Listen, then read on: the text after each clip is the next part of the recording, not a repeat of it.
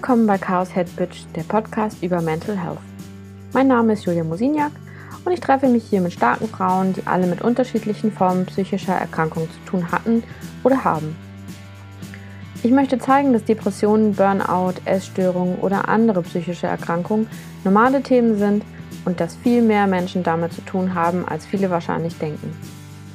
Dieser Podcast soll das Thema Mental Illness enttabuisieren, ohne dabei dramatisch oder medizinisch zu sein.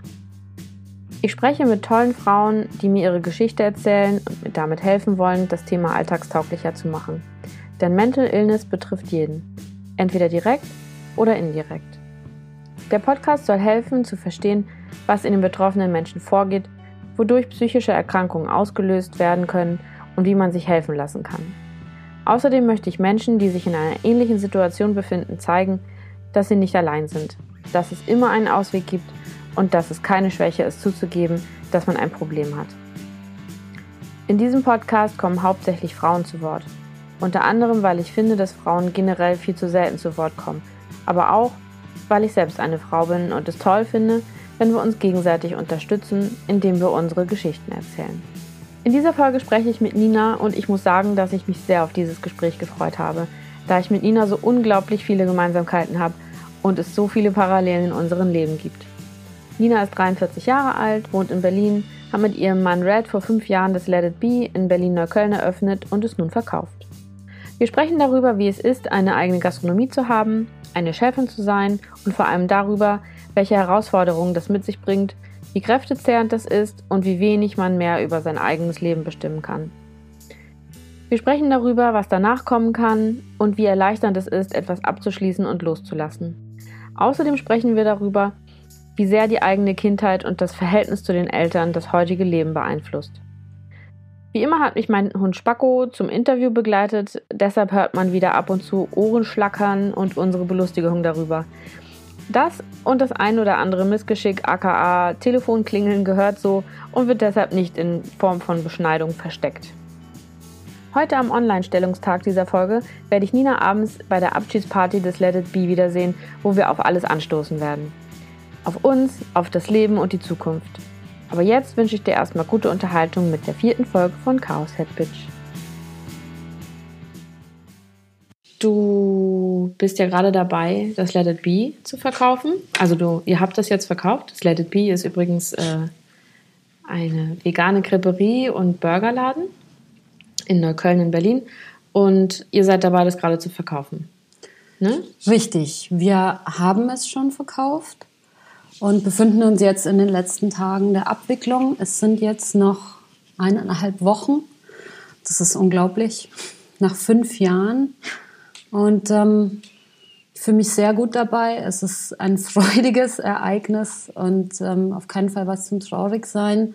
Manchmal hört man dann ja so, also jetzt fangen die Leute an, das mitzukriegen. Wir haben es ja auch recht schnell öffentlich gemacht, als es klar war, dass wir aufhören.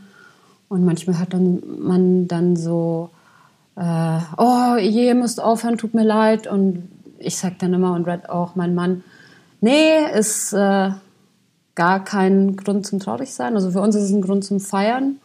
Wir sind total froh, äh, dass wir die Zeit mit dem Let It Be gehabt haben. Aber jetzt machen wir was Neues. Also wir mussten ja auch nicht aufhören. Das war, das ist natürlich was anderes. Ich hatte diese Situation mit einem anderen Laden so, dass ich aufhören, dass wir aufhören mussten und das war auch sehr traumatisch.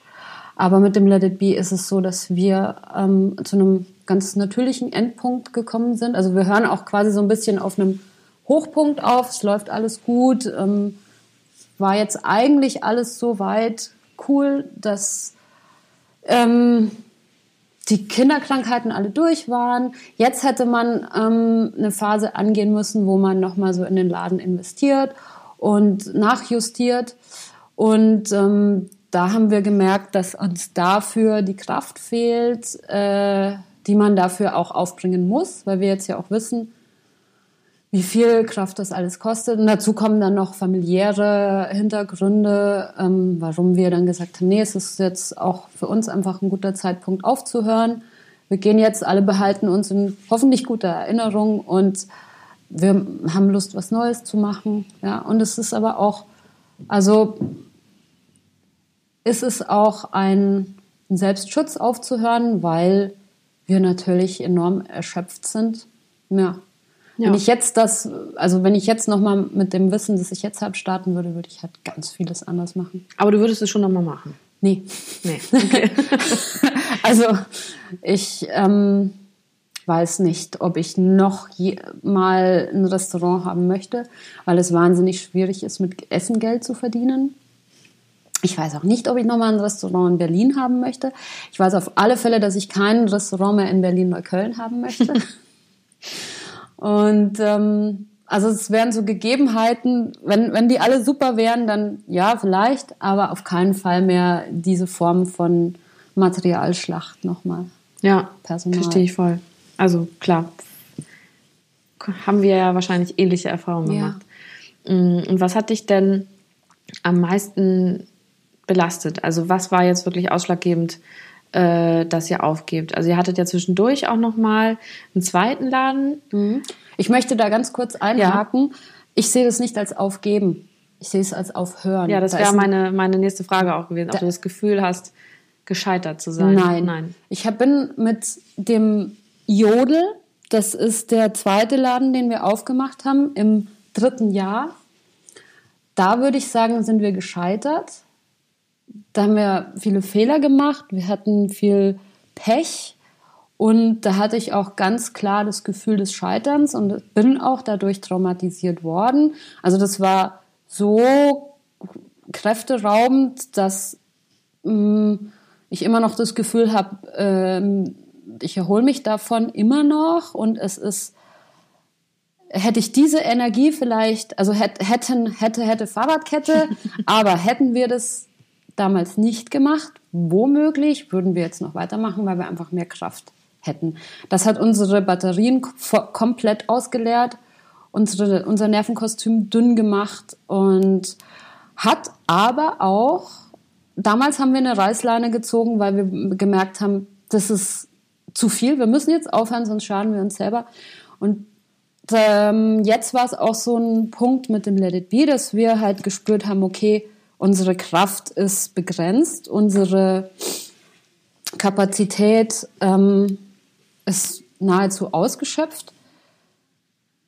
Und ähm, ich glaube, das war ein Lerneffekt durch das Jodel, nicht das so weit kommen zu lassen, dass ich mich quasi so am Abgrund sehe, sondern ich bin jetzt in einer ich stehe wirklich gut so mit beiden Beinen da und sage, ähm, ist eine ganz bewusste Entscheidung. Ich möchte es nicht mehr machen, nicht ich muss es nicht mehr machen. Das fühlt sich wahnsinnig gut an. Das ist gut. Ja, ja das ist echt schön. Mm, du sprichst ja die ganze Zeit davon, äh, dass ihr ähm, genau, also das Jodel, damit seid ihr gescheitert und ähm, hast du jetzt die ganze Zeit davon gesprochen, wie du dich selbst, wie du dich gefühlt hast oder ähm, wie, das, wie das einfach dort nicht funktioniert hat. Ähm, ich. Also weißt du, was ich meine? Mm, nee. Nee. genau, also du hast halt, äh, ja, dass, dass ihr da die Reißleine gezogen habt, weil das alles nicht geklappt hat und so. Äh, war das eher, ja, waren das organisatorische Dinge? Ähm, hat der Laden nicht funktioniert oder habt ihr nicht funktioniert? Also du hast es ja mit deinem Mann zusammen gemacht. Ja, ja und ja. Ja, ja und ja. Okay, also das eine zog das andere nach sich wahrscheinlich. Ja, also das Ganze war so, dass wir, wir haben vor fünf Jahren das Let It Be aufgemacht, zu zweit. Red und ich, mein Mann und ich, mit wenig Erfahrung und mit ganz viel Enthusiasmus und es hat von Anfang an geklappt. Warum auch immer, die Sterne standen günstig. Wir haben eine Voodoo-Puppe aus New Orleans mitgebracht. Alles hat irgendwie dazu beigetragen, dass es funktioniert hat, dass wir quasi mit irgendwie zwei Kochlöffeln und einer Herdplatte irgendwie ein Restaurant aufgemacht haben. Ja, und im dritten Jahr lief alles so super, dass wir ein bisschen größenwahnsinnig geworden sind.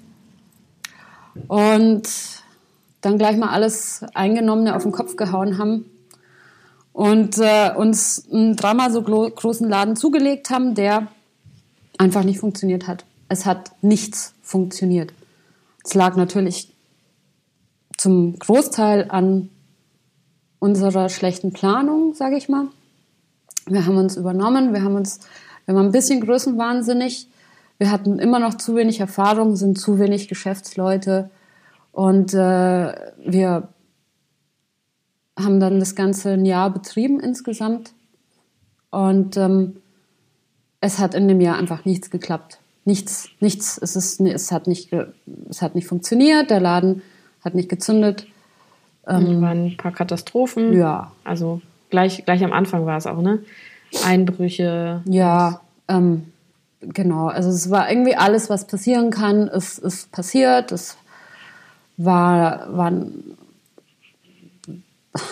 ich kann es gar nicht aufzählen. Ja, es war einfach, es, es, war hat, einfach es hat nichts ja. funktioniert. Es ist halt so krass, weil ich da die Parallelen dann einfach so auch sehe. Mhm. Weil wir hatten ja auch äh, die kleine Chaos-Theorie, damit haben wir angefangen und dann war alles super.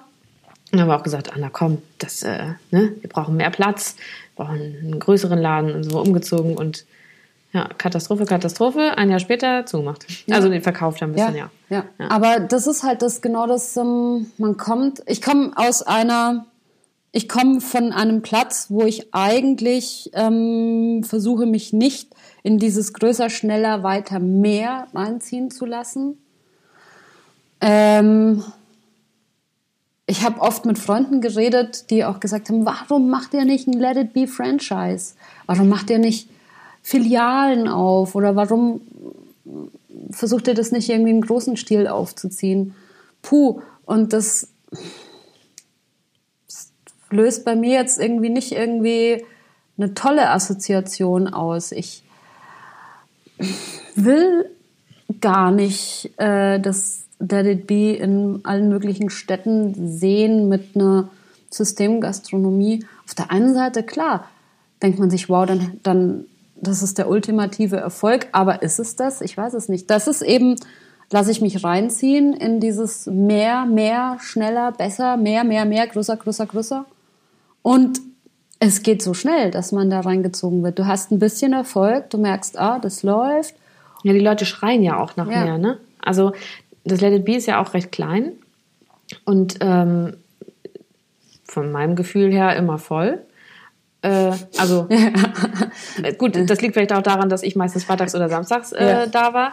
So und äh, wenn es dann voll ist, ähm, dann, dann wollen die Leute ja auch mehr Platz und größer. Aber ja, mhm. lustigerweise ähm, finden es die Leute mega cool, sich da gegenseitig auf dem Schoß zu sitzen.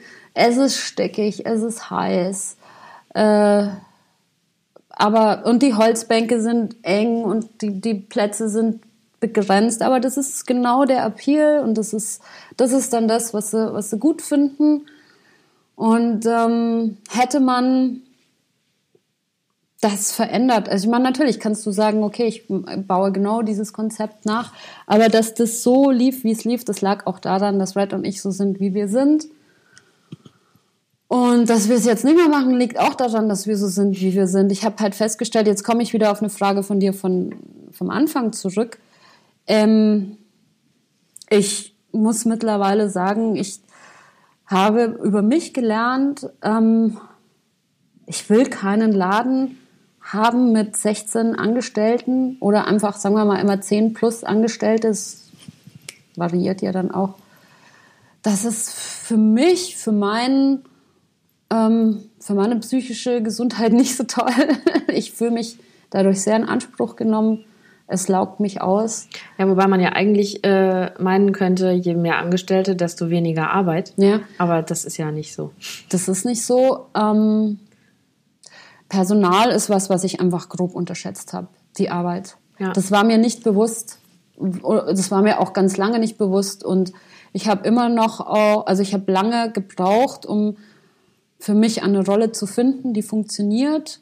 Ähm, habe es eigentlich nicht, ich habe es nicht zu meiner Zufriedenheit geschafft, aber das ist was anderes, weil ich dann auch meine eigenen Ansprüche da nicht erfüllen kann und oft gar nicht weiß, sind es jetzt meine Ansprüche, sind es die Ansprüche von jemand anderem, sind es gesellschaftlich geforderte Ansprüche, aber ähm, es spielt halt auch, was ich gelernt habe aus dem Ganzen, du hast, brauchst immer so dieses Quäntchen Glück, aber Glück ähm, ist sowas, da hat man, also Glück, damit assoziiert man ja, das, das kann ich nicht beeinflussen, das kommt oder kommt nicht. Mm, wo, wobei es aber, glaube ich, eher so ist, es, das wird jetzt ein bisschen esoterisch, obwohl ich gar nicht esoterisch bin. Ins Universum ruft man so rein und dann kommt immer das zurück, was man halt reingerufen hat. Und in meinem Fall ist es so, dass ich ganz klar nicht abgeben kann. Genau, das hätte ich jetzt gefragt. Mhm. Was war dann so das, äh, das Problem? Ja. ja. Und ich sehe halt so, ah, okay, ich habe es jetzt fünfmal erklärt, der macht es nicht so, dann muss ich jetzt halt immer hinterher gucken und ja. oder du machst es halt selbst. Selber, ja. genau. Genau, und wenn du die Erfahrung ein paar Mal gemacht hast, dann ähm, gibst du ja auch irgendwann auf. Mhm. Auch bei, bei neuen Leuten oder ja. so, die es vielleicht, vielleicht irgendwie besser umsetzen könnten. Aber äh, man hat dann ja einfach die Angst, dass es nicht erledigt wird. Oder ne, dass, dass man doch wieder selbst einschreiten muss. Und das lässt einen ja auch super schlecht Feierabend machen und schlafen wahrscheinlich, ne? Ja. ja. Es gab Zeiten, da war ich, der Hund freut sich auch hier, das ist sehr schön. Ähm, es gab Zeiten, da war ich ähm, wirklich nervlich am Ende, weil ich am, ich habe mich von meinem Handy bedroht gefühlt. Immer wenn es geklingelt hat, oh Gott, was ist jetzt wieder die nächste Katastrophe, die nächste Katastrophe ja. oder wer ist krank. Ähm, ich habe ja an mich immer diesen Anspruch gehabt als Chef, äh, den ich, ich mache alles genauso. Also ich, ich fühle mich jetzt nicht als wer besserer und kann mir irgendwie die Rosinen rauspicken, was ich mir jetzt zum Schluss besser zugestehen konnte. Ähm, ich meine, ich, ich habe als, als Chef natürlich noch die Aufgabe, mich um andere Sachen zu kümmern. Das heißt, ich mache vorher was, ich mache hinterher was und mache aber auch noch quasi die Arbeit im Laden und ähm, habe nie Feierabend. Ich bin immer erreichbar, muss ja immer erreichbar sein, wenn was ist, weil ich muss ja ein Feuer löschen. Und ähm, das macht ja wahrscheinlich auch die Nähe zum, zum Laden nicht besser. Ne? Also ihr wohnt ja fast nebenan. Ja. Man, man kann, wenn man hier aus dem Fenster guckt, äh, fast ins Let It Be gucken. Und das macht den Feierabend ja noch, noch unmöglicher als sowieso schon. Ja, und dann machen die digitalen Überwachungsmöglichkeiten das alles sehr schwer. Ja äh, einfach da mal abschalten zu können. Und man hat das natürlich, wir haben das natürlich versucht abzuschalten, aber also das hat, das ist ein Prozess. Ich denke mir auch, naja, jetzt so nach fünf Jahren bin ich eigentlich an dem Punkt, es wird jetzt wahrscheinlich klappen und Nee, eigentlich nicht. nee, es ist, also ich, wenn im Rückblick sehe ich, ich habe wahnsinnig viel dazugelernt, aber vor allem habe ich dazugelernt, Nein, ich will es so nicht. Ich will, das ist auch nicht das, was mir Spaß macht. Und wenn ich so viel Zeit mit was verbringen muss oder will, dann will ich halt auch, dass es mir Spaß macht und nicht, dass es mir Bauchweh macht. Ja. Also da, der, dieser Traum vom, vom eigenen Restaurant ist was Tolles. Ähm, man geht blauäugig rein, wenn man jetzt nicht irgendwie in eine Gastronomiefamilie reingeboren wird, dann wird man wahrscheinlich ohnehin anders rangehen mit einem wirtschaftlicheren Blick und so weiter. Und ich glaube, dass also das ist ein ganz großer Pluspunkt und vor allem profitiert, profitiert die Stadt und die Szene davon, dass es so Leute wie dich und mich gibt, die sowas machen und solche Läden. Die, ja, die das mit Herzblut machen. Ja, also die das nicht so wirtschaftlich. Genau. Solche Läden gibt es eigentlich nicht. Oder ja. dürfte es, nein, solche Läden dürfte es nicht geben wie deinen oder meinen. Ja. Und Weil, ja, ja, genau, wir haben es ja jetzt aufgegeben. Ja. Weil, ja, das ist halt das Schwierige. also klar funktioniert es, aber am Ende kommt gar nicht so viel bei rum, als dass die Arbeit, die man reinsteckt, sich lohnt. Ja. Also du kriegst, natürlich kriegst du was zurück von den Gästen und alle lieben dich und alle lieben das, was du tust. Aber am Ende ist es nicht genug, was du, was du rausbekommst. So, und ähm, ist einfach nur kräftezehrend. Ja. Deswegen sitzen wir ja hier ja. und unterhalten uns. Die Erfahrung war super. Die ist mega Auf gut. jeden Fall, na klar. Ich würde es auch nicht missen wollen. Mm -mm. Und man lernt ja was draus. Am Ende wird man irgendwie stärker. Vielleicht, ja. also man, man ist jetzt erstmal geschwächt, würde ich sagen. Aber ich glaube, am Ende stärkt es ein. Diese ganze Erfahrung, die man damit gesammelt hat. Ja. Die Erfahrungen sind so, die sind so mannigfaltig. Also das, was ich jetzt in den letzten fünf Jahren durchgemacht habe, das war Ausbildung, Studium, alles. Ich habe ja nichts fertig gemacht. Ich habe mein Studium abgebrochen. Was hast du angefangen? Kunstgeschichte habe ich ganz lange studiert, aber dann keinen Abschluss gemacht. Mhm. Das war sehr schön. Vielleicht machst du es noch. Mm, nee, ich glaube, also nee, wenn dann als Seniorenstudent. Aber, aber tatsächlich überlege ich jetzt gerade, also ich werde mich jetzt noch mal ein bisschen nachqualifizieren und vielleicht sogar noch mal studieren. Aber Kunstgeschichte glaube ich ist nicht. Da will ich jetzt doch was machen, was praktischer ist und also mich darauf vorbereitet, was ich vielleicht noch vorhabe. Mhm. Ja, ich habe, ähm, ja, ich wurde halt auch immer gefragt, äh, und was machst du jetzt? Hast du schon Pläne? Was machst du denn? Und äh, jetzt, wo du deinen Laden nicht mehr hast und hm, was, was, das ist ja irgendwie voll schade, aber hast du denn jetzt schon Pläne? Was machst du denn hm. jetzt mit deiner ganzen gewonnenen Zeit? Also kriegst, kriegst du das zu hören? Klar. Stört dich das, dass nee, die Leute das also, fragen? Ich, es ist völlig legitim. Das ist ja auch so das, was, also die Leute fragen uns entweder, warum wir aufhören oder was wir jetzt machen. Und ich sage dann immer, ich mache erstmal nichts, ich mache erstmal Urlaub. Ich kümmere mich erstmal um mich selber ich muss mich erstmal wieder regenerieren. Ich muss mich um meinen Körper kümmern. Ich muss mich um mein, mein, meine psychische Gesundheit kümmern. Ich muss wieder zu mir selber finden. Und das habe ich mir jetzt total verdient, nach fünf Jahren durch. Voll. Das kann auch keiner nachvollziehen. Du kannst es nachvollziehen, wie krass das ist, wie krass man drinsteckt und man keine Zeit für irgendwas anderes hat. Sozialleben, Privat, Privatleben, es, es steht immer alles hinter dem Laden. Immer der Laden kommt immer zuerst. Und teilweise hat mich das so angekotzt. Also ich war teilweise war ich auf den Laden eifersüchtig und sauer. Immer kommt der Laden zuerst. Aber natürlich bin ich, ich bin ja auch, ich bin so pflichtbewusst. Ich hätte es gar nicht anders gekonnt. Wir haben in den fünf Jahren haben wir zweimal oder dreimal irgendwie einen Tag zugemacht. Ähm, ja, aber anders kannst du ja auch nicht frei haben. Nee, nee also nein. wenn der Laden zu ist, dann, dann kannst, du, kannst du dir die Zeit nehmen, weil es kann ja, ja nichts passieren eigentlich. Genau, das habe ich ganz spät gelernt erst. Aber ich meine nur so, wir haben immer, wir haben es immer durchgezogen. Also selbst irgendwie mit Wasser im Keller oder Herd kaputt. Herd war mal kaputt, haben wir während der Schicht austauschen lassen, nur damit es für die Gäste weitergeht. Ja, dass es total okay ist, auch mal irgendwie einen Tag zuzuhaben, das, das ging nicht. Also das, das, das hätten wir uns selber uns nicht erlaubt und das hätten wir halt mal machen sollen, besser mit den Kräften haushalten. Ja, aber um jetzt nochmal auf die Frage zurückzukommen, äh, wenn die, ob mich das stört, wenn die Leute das fragen, mich stört das äh, nicht.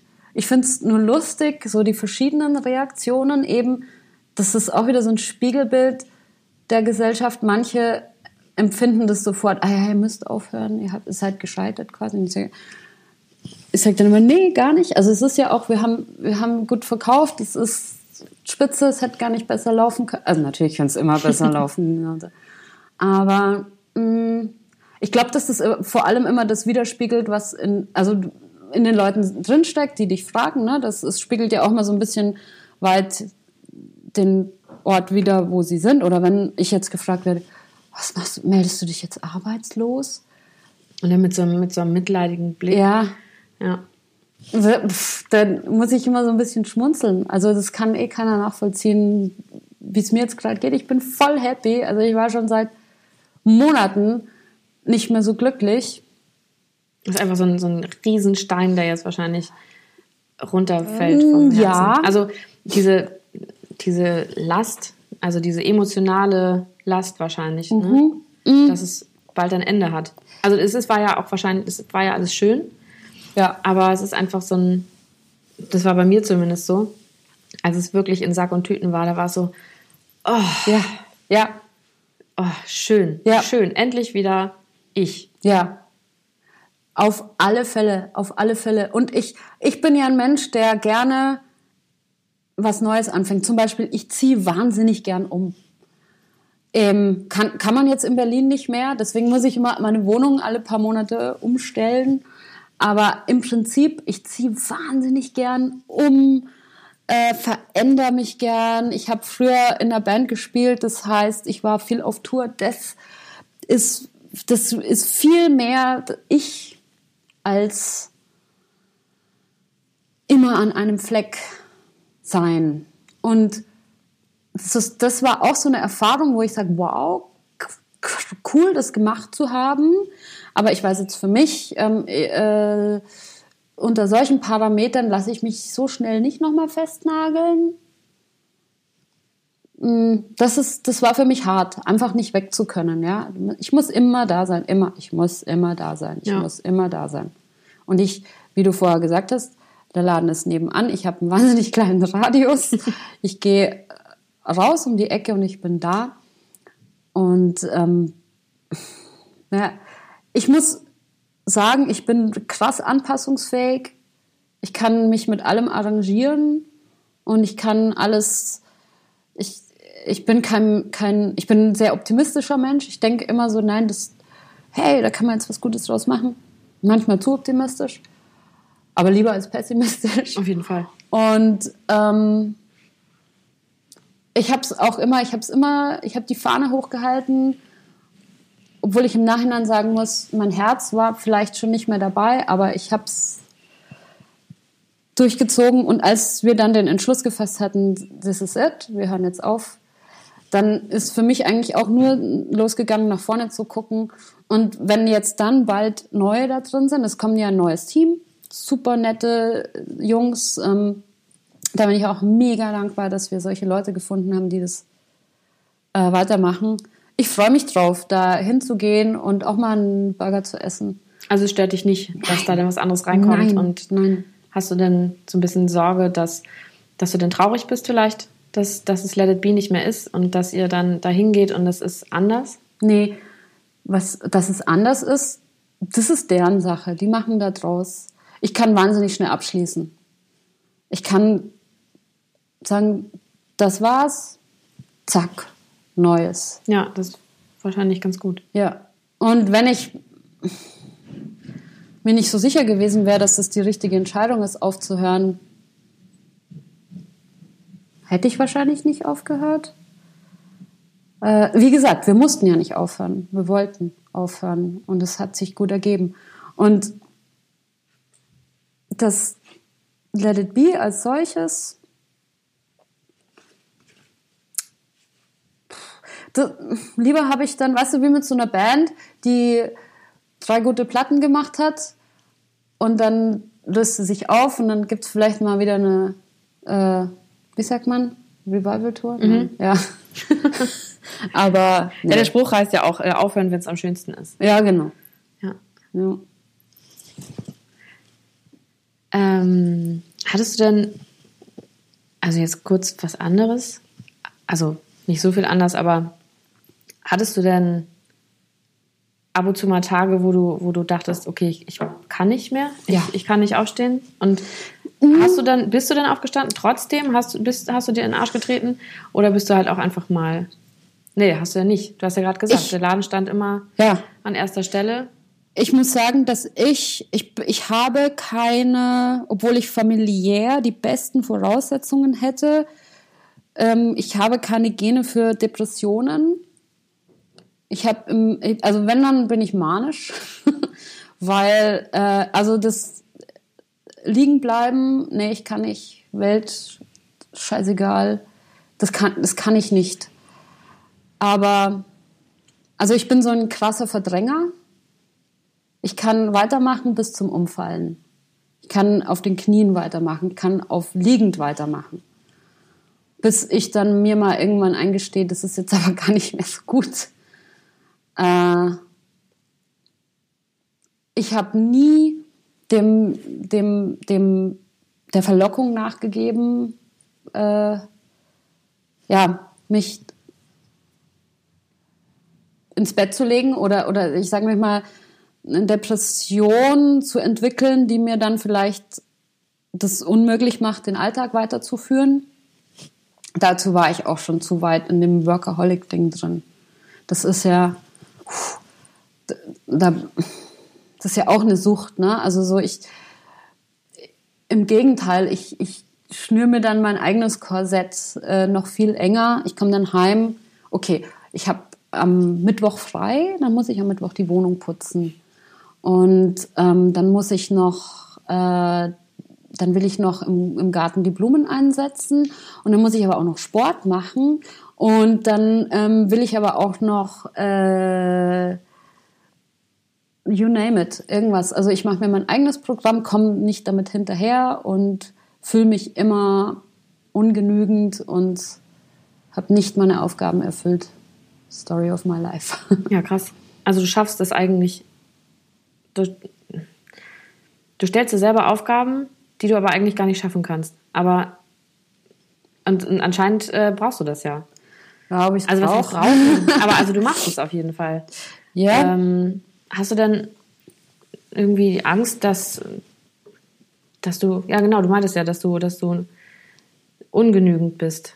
Also hast du da Angst vor? Also machst du vielleicht diese ganzen Sachen, um, um irgendwas, irgendwem gerecht zu werden? Ja, klar, um, um, um was wert zu sein, weil nur ein produktiver Mensch ist was wert. Ja.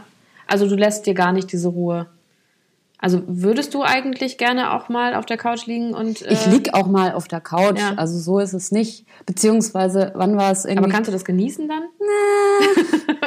sehr schwer. Okay. Sehr schwer. Also ich kann auch nur, wie, jetzt habe ich gerade, habe ich erst sowas gelesen, ne, dass man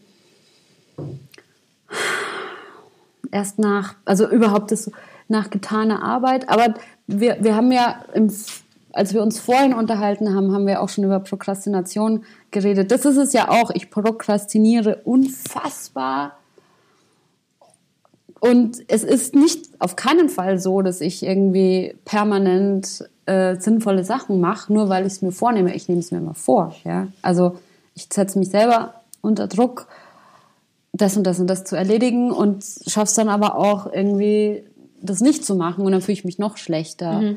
Ähm, vor ein paar Tagen hatten wir irgendwie ein lustiges Gespräch, Red und ich, dass ich meinte so, boah, ich hab's, weißt du, was ich heute gemacht habe? Ich bin nach Hause gekommen und ich habe mich auf die Couch gelegt. Und nicht, weil ich irgendwie krank war oder sondern einfach so. Und er meinte, ja, ne, das ist geil, das habe ich jetzt auch schon ein paar Mal gemacht.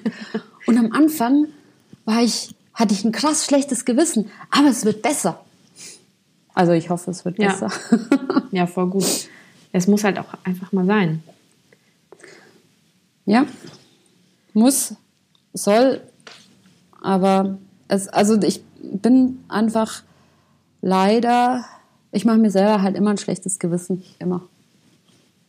Und weißt du, woher das kommt? Ja, also ich kann's, kann's mir, kann's mir, ich meine, so die Küchenpsychologie, Psychologie, wie man hier in Berlin ja so schön sagt. Ach ja, ich war, ich habe nie eine Therapie gemacht, obwohl ich das unbedingt mal sollte. Aber ich Wa warum, kurz äh, eingeworfen, warum glaubst du, dass du eine Therapie machen solltest? Also was, was, wenn, wenn, wenn du jetzt äh, dahin gehen würdest und äh, was, weswegen würdest du da hingehen? Also wenn, wenn der, wenn der Therapeutin sagt, Guten Tag, Frau Krenzel, weswegen sind Sie denn hier? Also zum, er- ähm, zum einen muss ich mal sagen, ich, ich finde, jeder, soll, jeder sollte mal eine Therapie machen. Es stünde jedem zu. Jedem Menschen, der 2018 lebt, steht es zu, in dieser zugeballerten Zeit sich mit sich selber Ganz auseinanderzusetzen. meine Meinung, auf jeden Fall. Ja. Ähm, das habe ich gesagt und äh, habe aber selber mir nie die Zeit genommen, weil ich es für mich selber, nee, und ich habe das ja immer alles so geschafft. Also, mir geht's ja gut und ich bin ja, also das Ding ist ja, mir geht's ja auch meistens gut, aber ähm, manchmal denke ich mir, naja, aber so irgendwie, puh, vielleicht sollte ich das mal alles in Angriff nehmen. Oh, puh, ja, jetzt schau mal, jetzt hier gerade sitze ich dir gegenüber und taste mich da so ran. Ja. Also du Und- hast da schon irgendwie ganz, ganz tief drin, also da sind, da sind halt ein paar Sachen wahrscheinlich, ähm, die, die du gar nicht rauslassen möchtest. Oder die, ich weiß nicht, vielleicht, äh, irgendwoher kommt das ja, dass du, dass du die ganze Zeit irgendwas machst und ein schlechtes Gewissen hast und dir nicht die Zeit irgendwie geben möchtest. Und du tust und machst und machst und machst und machst und nimmst dir nicht die Zeit für dich. Ähm, das, vielleicht ist das ja einfach so ein, keine Ahnung, dass, dass du dann nicht darüber nachdenken musst, was da eigentlich noch los ist. Also, ja, ja, auf, natürlich. Also das kommt natürlich aus, aus der Kindheit, aber also als, als Freudianer, äh, ein Freudianer würde sagen, äh, die Kindheit und die Eltern, ne? Und, und eher der Jungsche, also aus, aus dem jungen Lager kommende würde sagen, nein, du bist selber verantwortlich. Und Wahrscheinlich aber, ist es äh, beides ja. irgendwie. Äh, also ich, ich denke schon, dass man ab einem gewissen Zeitpunkt ist man einfach erwachsen und mm, kann gucken, wie man seine Sachen gebacken kriegt und äh, ich bin jetzt ein erwachsener Mensch und kann selber entscheiden und muss auch selber gucken, dass ich mit mir zufrieden bin und kann mich ändern und will mich ändern, wenn ich mit was nicht zufrieden bin. Aber natürlich äh, ist man vorbelastet und hat sein Päckchen zu tragen mit dem, wie man halt aufgewachsen ist. Und das ist bei mir auf alle Fälle ähm, eine Rolle gespielt, dass ich mit Eltern aufgewachsen bin, wo sich sehr früh, also Vater, also meine Eltern haben sich nie getrennt, waren immer äh, ein Paar, äh, hatten aber keine glückliche Ehe, hatten kein gutes Verhältnis, haben nicht kommuniziert. Ähm, Vater sehr abwesend, Mutter ähm, hat das auch forciert, hat so, Papa ist doof, ähm, weil nie da und kümmert sich. Also für, für mich hat es ganz lange gedauert. Irgendwann ist mir das aufgegangen, so, nee, mein Papa ist ja gar nicht immer so der, der Böse, sondern meine Mama ist auch krass schwierig und hat sich auch früh so die Rolle gedreht. Ähm, man musste sich halt immer um meine Mutter kümmern. Also die Kinder kümmern sich um die, oder ich habe so empfunden, dass ich mich um sie kümmern muss. Und da kommt auch mein Mantra her. Also ähm, da wurde halt schnell mal ein Vorwurf losgelassen, du bist faul oder du bist, ähm, du denkst nur an dich. So, jetzt ist mir das so angepflanzt, dass ich halt äh, an andere, versuche an andere zu denken und dann nicht an mich denke oder, naja, äh, das, also das, das ist mir schon recht klar, woher das so aus meiner Kindheit kommt. Und das, ähm, ist auch ähm, eine Geschichte, die ich, puh, auch schon mal einer Freundin erzählt habe, die mh, mm, hatte vor, so einen Dokumentarfilm zu machen und dann habe ich ihr so, so meine Story erzählt. Äh, weiß gar nicht, ob sie diesen Film noch machen will. Deswegen ähm, ist habe ich quasi das, das, das war einer dieser wenigen Momente, wo ich mir dann mal so gestattet habe, das zu erzählen, weil ich es eben ähm, mit mir selber abmache. Ähm, es, ja, das ist halt mega hart, weil meine Mutter hat sich umgebracht und ja, ähm, wahrscheinlich ist es eine halt immer noch eine Form, also so das, das sich nicht damit beschäftigens und deswegen allein sollte ich schon mal eine Therapie machen. Mein Papa ist ein paar Jahre vorher recht früh gestorben, auch unter schwierigen Umständen. Und ja, so das hat mich halt ähm, insofern geformt, dass ähm, ich immer das Gefühl habe, ich muss mich um alles kümmern, ich muss mich, ähm, also ich muss die Kontrolle behalten. Ne? ne? Und habe ist eigentlich ein Wunder. Also ich habe Panikattacken entwickelt beim Autofahren, aber sonst habe ich mich da eigentlich super durchgemogelt. Also du hast das eigentlich gar nicht wirklich verarbeitet. Also du hast Weiß ich nicht. Okay. Weiß ich tatsächlich also nicht. Also jetzt wahrscheinlich würde, würde die, äh, die Nina, die da, die da jetzt außen ist und nach außen spricht, sagen, doch, doch, äh, ja. Oder, also weiß ich nicht. Das ist, das ist wie lange ist denn das her? Das ist zehn Jahre her. Mhm. Also mit meiner Mama zehn Jahre her ungefähr. Und mit meinem Papa dann 14, 15 Jahre. Ja. Also ich war so, ähm, ja, halt als mein Papa gestorben ist, ähm, war ich, mm, habe ich halt ähm, das Gefühl gehabt, ich muss mich jetzt einfach um meine Mutter kümmern, weil sie äh, eben dann allein ist und das Leben vielleicht nicht so gebacken kriegt. Und es waren halt einfach, beide waren sehr, sehr depressiv und hatten auch gar nicht so, glaube ich, einfach die Möglichkeit, mir, mir tun die auch beide wahnsinnig leid, dass sie nie die Möglichkeit hatten, ihre Sorgen und ihre Ängste irgendwie mal zu formulieren oder sich Hilfe zu suchen und so. Ähm, und das, ich habe dann versucht, mich um meine Mutter zu kümmern, soweit ich konnte, habe aber auch, muss im Nachhinein sagen, ähm, also was ich daraus gelernt habe, ist, du kannst einer depressiven Person, kannst ja nicht helfen. Es geht nicht, vor allem wenn sie, also ein Familienangehöriger ist. Es geht einfach nicht, es geht nicht. Und ähm, ich fühle mich auch nicht schuldig. Also das ist nicht meine Schuld, dass sie das gemacht hat. Und ja, tut mir, also es ist niemals nee. die Schuld von jemand anders. Und ich fühle, also ich, mir tut es wahnsinnig leid, dass sie da keinen anderen Ausweg sah, aber es ist auch ihr, also das war das, was sie gemacht hat. Warum, werde ich nie wissen. Es gab keinen Abschiedsbrief oder sowas, aber es ist einfach, äh, das, das, das bin nicht ich. Also ich habe das nicht zu verantworten, das weiß ich auch. Trotzdem ist es äh, ein hartes Brot, so, ja. Ja, klar. Und ähm, ich habe aber, also, ja, das ist, ja, wo ich mir denke, hm, vielleicht sollte man da mal irgendwie nochmal rangehen. Ja, mit jemandem darüber sprechen, der, ja. der weiß, wo er nachhakt. Ja. Ja. Und da, ich, ich, ich sehe natürlich so aus dieser, aus der Mutter-Tochter-Beziehung, die einfach für mich total prägend war. Also, wo ich halt weiß, dass viele meiner Sachen daherrühren. Aber auf der anderen Seite habe ich es mega gut geschafft, mich abzugrenzen und auch zu, mh, mm, zu sehen, ich bin mein eigener Mensch.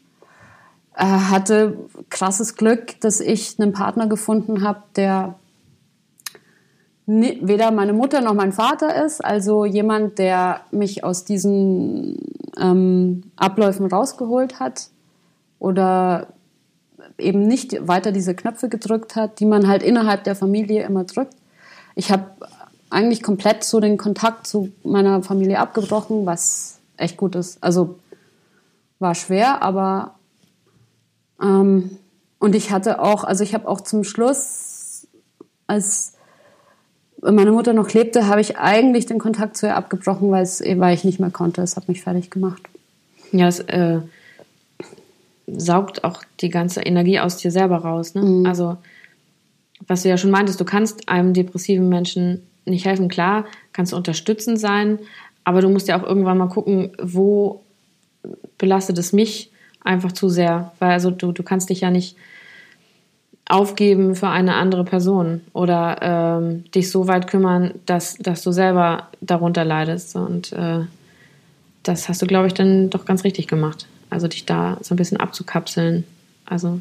Ja, ich, es ist mega krass, was ich jetzt sage. Das ist echt krass. Aber mir, für mich, ist es besser, so wie es gekommen ist. Für meine, für mein persönliches Leben und meine psychische Gesundheit ist es besser, mich nicht mehr mit Eltern herumschlagen zu müssen, die in meinem Leben stattfinden, weil wären sie noch im Leben, könnte ich mich niemals so abgrenzen. Das klingt unfassbar, aber es ist so für mich. Also mir geht's gut und ich habe damals als meine Mutter noch im Leben war, war ich oft traurig, habe ich oder auch so die Trauer danach war eigentlich, ich habe um eine Mutter getrauert, die ich niemals hatte. Mhm. Ja, und jetzt hast du nicht mehr das Gefühl, dass du vielleicht, ich weiß nicht, ähm, ich glaube, wenn man keinen Kontakt zu seinen Eltern hat, hat man irgendwie doch noch so vielleicht so ein bisschen das Gefühl, okay, ja, wir sind ja Familie. Theoretisch müsste man da sich ja nochmal melden oder wieso meldet der oder die sich nicht? Oder das ist ja dann immer irgendwie ein Gefühl, was im, was, was im Unterbewusstsein doch stattfindet. Ja, und es ist halt natürlich, ähm, in, es ist natürlich gesellschaftlich verpflichtend, sich äh, um die Familie zu kümmern. Blut ist dicker als Wasser. Aber äh, meine Erfahrung ist damit, ähm, für mich ist es besser so. Äh, es, das ist auch tabuisiert, glaube ich, so das so, so auszusprechen, wie ich das. Ich, ich mache das, ich spreche das aus. Also natürlich jetzt äh, ist das eine, das ist jetzt eine exponierte Stelle und das ist krass. Äh, für mich ist es auch krass, das zu erzählen, mhm. so, ja, aber ähm, ich mach's, weil es gibt andere Leute, die auch in so Situationen sind. Das zum Beispiel, also ähm, was ich jetzt hier äh, erzähle, ich erzähle das nicht oft. Ich erzähle das nicht oft. Ich erzähle das ähm, ab einem gewissen Punkt, wenn ähm, man Leute kennenlernt. Es ist natürlich für mich, ist es eine Form von er Verarbeitung, das ab und zu mal zu erzählen. Ich habe es auch zum Beispiel, das war immer ganz weird für mich, weil ich das manchmal ähm, Leuten, die mit mir gearbeitet haben, erzählt habe. Und ich habe mich immer gefragt, warum erzähle ich, warum erzähle ich es meinen sozusagen Angestellten, meinen, warum erzähle ich das manchmal Leuten? Mhm. Und es ist halt dadurch, dass wir so auf so engem Raum gearbeitet haben, habe ich so eine Nähe aufgebaut, äh, dass ich oft an einem Punkt war, wo ich gemerkt habe, ah, ich kann das jetzt erzählen. Für mich ist es dann auch mal so, ah, wow, ähm, jedes Mal ist es dann auch, also merke ich so, was macht es mit mir, ist ja krass und so. Auf der anderen Seite finde ich auch, ja, mal, ich, ich will das gar nicht so stilisieren oder tabuisieren. Das ist ja auch was, das gehört zu mir, das, das, das, das kann man erzählen. Ne? Wenn mir jetzt ein Bein fehlen würde, dann würde man sehen, ah ja, so, das kann man halt nicht sehen, aber genauso wie niemand, der jemand, der, der eine Depression hat, hatte, hat oder jemand, der eine andere psychische Krankheit hat, das, das, man kann darüber reden, genauso wie man sagt, ich hatte ähm, äh, eine Lungenentzündung. Also das sind ja auch. Das ja, das eine ist halt eine körperliche Krankheit und das andere ist äh, eine psychische Krankheit und irgendwie ist das eine ähm, also nicht natürlicher, aber das wird, wird ähm, selbstverständlich angenommen. Kannst du ja nichts für. Und äh, bei einer psychischen Erkrankung ist es dann immer eher so, hm, schwierig. Und äh, was macht das mit dieser Person? Kann ich jetzt mhm. normal mit dieser Person ja, umgehen? Ja. Ähm, was äh, oder oder das habe ich ja gerade so ein bisschen, dass ich mir darüber Gedanken machen muss. Ähm, ich mache das ja alles öffentlich. Also ich bin ja auch, äh, ich rede ganz ganz äh, offen darüber Burnout und ähm, ich war überarbeitet. Mhm. Ähm, aber was macht das jetzt mit mir ähm, als potenzielle Arbeitnehmerin? Mhm. Ne? Also das ist öffentlich. Äh, man wird gegoogelt und äh, ja, könnte mir das dann jetzt Steine in den Weg schmeißen. Ähm, Fände ich aber nicht fair. Also, äh, weil es ist einfach ein, ein Teil von mir und warum mhm. sollte ich das nicht, warum sollte ich das ja. nicht erzählen? Das ist ein, aber das ist ein wirklich heikles, also es ist ein sehr, sehr interessantes Thema. Ich habe das ja selber erfahren als Arbeitgeberin, dass jemand ähm, bei mir arbeitet und ich stelle fest, diese Person hat eine wirklich schlimme Depression. Und muss tatsächlich sagen, also ganz ehrlich, war ich auch an Punkten, wo ich mir dachte, uff, hätte ich das vorher gewusst, hätte ich es mir wahrscheinlich nochmal überlegt. Auf der anderen Seite. Ja, es ist auch so unberechenbar einfach, ja. ne? Weil du weißt ja nicht, okay, wie, wie sehr kannst du dich jetzt auf diese Person verlassen? Ähm, und da ist man aber auch durch das geprägt, was man selber erfahren hat und was man, wie man eingestellt ist. Also ich, ich durfte, darf mir manchmal anhören, ja, du immer mit deinem Sammelsurium an, an, an Leuten, die du da beschäftigst. Ja, es ist was dran. Natürlich ähm, habe ich wenig, also ich habe hm, selten die, natürlich freue ich mich, jetzt stotter ich herum, so, wie fange ich an? Äh, natürlich freue ich mich, wenn ein Mitarbeiter stabil ist und, ähm, und fröhlich ist und so, aber ich habe auch immer äh, ich habe so ein bisschen ein Helfersyndrom, ne? Finde ich auch immer äh, schwierig, ja. Auf der einen Seite will ich nicht, ähm, also Helfersyndrom klingt schon so, so, so, so negativ, ja. Ich, es, ist, es ist doch was Gutes, Menschen eine Chance zu geben und Auf zu helfen. Fall. Das ist so wie Gutmensch jetzt ein Schimpfwort ist. Ja. Du scheiß Gutmensch. Ja. Hä? Ja. Verstehe ich nicht. Ähm, ich habe ganz oft, wenn ich Leute eingestellt habe, habe ich mir gedacht, huf, da ist vielleicht was im Busch, aber ich habe auch so was von mir selber drin gesehen, habe mir gedacht, hey, als ich in dem Alter war, ich war total schwierig und, und un, ähm, und mir nicht bewusst, wie ich eigentlich, also was ich eigentlich alles nicht kann oder wo meine Unzulässigkeiten sind. Aber mir haben so viele Leute eine Chance gegeben. Also ich war jetzt auf keinen Fall irgendwie ein Problemjugendlicher. Ich war ein stinknormaler, verballerter Twen und Teenie, der einfach nicht gewusst hat, a, was es für Konsequenzen hat, wenn er irgendwas verbockt und b, ähm, gab es halt ganz oft diese Leute, die mir äh, einen Job gegeben haben oder pff, eine Wohnung oder was auch immer. Und jetzt denke ich mir jetzt so, wow, jetzt bin ich in einem Alter oder in einer Position und kann irgendwie Leuten äh, einen Job geben oder was auch immer. Bin natürlich sau oft auf die Schnauze gefallen, habe daraus gelernt, okay, bei manchen Sachen würde ich jetzt anders handeln. Ich würde mich auch viel mehr abgrenzen. Aber ähm, trotzdem finde ich immer noch, ähm, ja, das ist was, was unsere Gesellschaft halt einfach bitter nötig hat. Nicht immer nur auf Effizienz zu achten und auf ähm, perfektes Abspulen deiner äh, Fähigkeiten oder, naja, du weißt, was ich ja. meine. Ja, dass man viel mehr den Menschen sieht. Ja. Und äh, sieht, was der, was der eigentlich auch an Persönlichkeit mit reinbringt. Und, und das wird als, es wird fast als Makel gesehen, wenn man irgendwie sagt. Also mir ging's, da, das war so eine Grunderfahrung in diesen fünf Jahren für mich, mit Leuten zu arbeiten. Man lernt ja in der Gastronomie auch einfach so wahnsinnig krasse, unterschiedliche Leute das kennen. Das ist so Wahnsinn. Ja. Das ist so Wahnsinn. Und natürlich hat, ich habe eine relativ gute Menschenkenntnis, was mir jetzt bestimmt ein paar Freunde abstreiten würden. Also, hast du wieder so dir so einen geholt und es war doch klar, so ja. Aber ja, aber vielleicht ist es ja nicht so, dass du das vorher nicht gesehen hast, sondern dass du wusstest, worauf du dich einlässt und es aber vielleicht trotzdem gemacht hast. Ja, ja, mal so, mal ja, so. Okay. ich glaube halt, äh, da bin ich ein Hippie. Ich glaube halt immer an das Gute. Ja. Aber es ist ja auch schön, ich finde es total schlimm, dass es äh, heutzutage eher so ist, dass man, dass man hinterfragt, ähm, hm, ja, aber was könnte der jetzt wollen? Oder ähm, der hat doch jetzt einen Hintergedanken. Oder dass man eher, eher das Schlechte sucht, sondern dass man, ich finde es ja. viel schöner, wenn man erstmal das Gute sieht.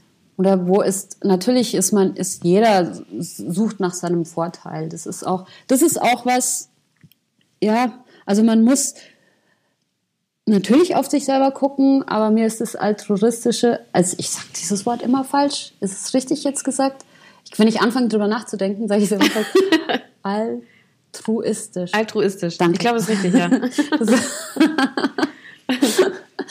ähm, ist, das ist mir halt wichtig. So, das ist aber auch was, ich, ich habe mir immer so was gewünscht wie, ah, ich, ich arbeite, dann habe ich ein Team und wir, wir, wir, wir machen dann was zusammen.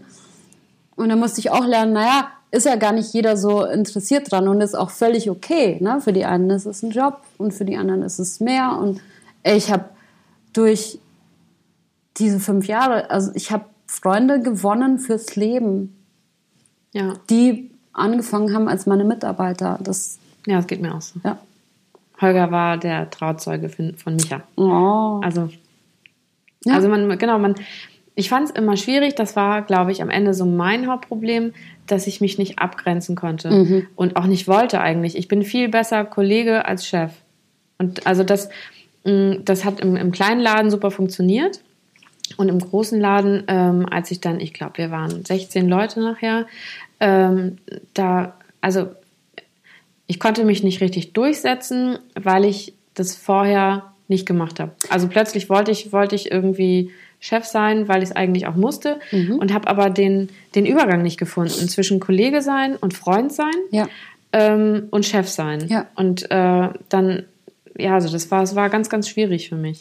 Hast du das so empfunden, dass Leute dich dafür kritisieren, dass du nicht mal richtig auf den Tisch, jetzt hau doch mal richtig auf den Tisch. Voll, ja. Und ähm, mir wurde auch, auch ganz häufig gesagt, ja, die tanzen dir doch auf der Nase rum. Und dann habe ich aber ganz häufig auch gesagt, ja, aber ich war ja selber mal so. Mhm. Ich habe ja auch selber mal als Angestellter in der Bar gearbeitet und ich weiß, wie das läuft. Und ich weiß, wie die, wie die drauf sind und ich weiß, was die machen, wenn ich nicht da bin. Ja, und, und das ist genau. auch total in Ordnung bis zu einem gewissen Punkt. genau. Ähm, und dann war es, ja, aber du musst ja auch mal gucken und Geld und hm, und wenn die da irgendwie Party machen, wenn du nicht da bist und äh, ständig irgendwie ihre Freunde einladen oder ich weiß nicht was. Sie, ja, aber das habe ich doch auch alles gemacht. Also, die, bei denen ich mal gearbeitet habe, jetzt weg. Nee, aber, aber so ist das. du, Also, du weißt haargenau, in was für einem Bereich du was machen kannst. Ähm, also diese Grauzonen, was äh, ich weiß auch, was ich gemacht habe und was andere Leute machen. Das ist mit einkalkuliert. Aber ich weiß auch, was ich nicht gemacht habe.